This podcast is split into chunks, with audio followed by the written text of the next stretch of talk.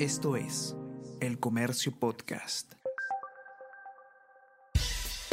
Buenos días, mi nombre es Soine Díaz, periodista del Comercio, y estas son las cinco noticias más importantes de hoy. Miércoles 30 de noviembre presentan tercera moción para vacar a Pedro Castillo por incapacidad moral. Se sustenta en indagaciones fiscales en las que está involucrado el mandatario, así como en cuestionadas designaciones en entidades públicas. Eduard Málaga, promotor de la iniciativa, afirma que este era el momento oportuno por la amenaza en cierre del Congreso.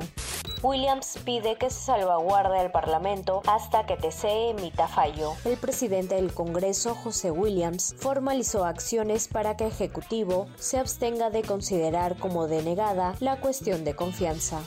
Detienen al alcalde de San Isidro por irregularidades en contrato de 44 millones de soles. Policías y fiscales intervinieron a Augusto Cáceres en su casa. Se tomó igual medida preliminar con otros cuatro funcionarios edilicios y dos representantes del consorcio que obtuvo el servicio de mantenimiento de áreas verdes hasta el 2014 surge brote de influenza aviar en local de crianza de patos en Lambayeque. El SENASA activó un cerco epidemiológico en el centro poblado Gallito, distrito de San José, Lambayeque, para controlar el primer brote de influenza aviar tipo A, subtipo H5. Este caso no representa riesgos para el consumo de carne o huevos de aves domésticas, remarcó la entidad.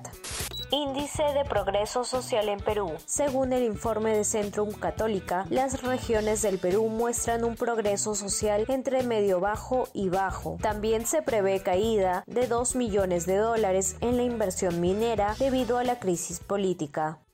Esto es El Comercio Podcast.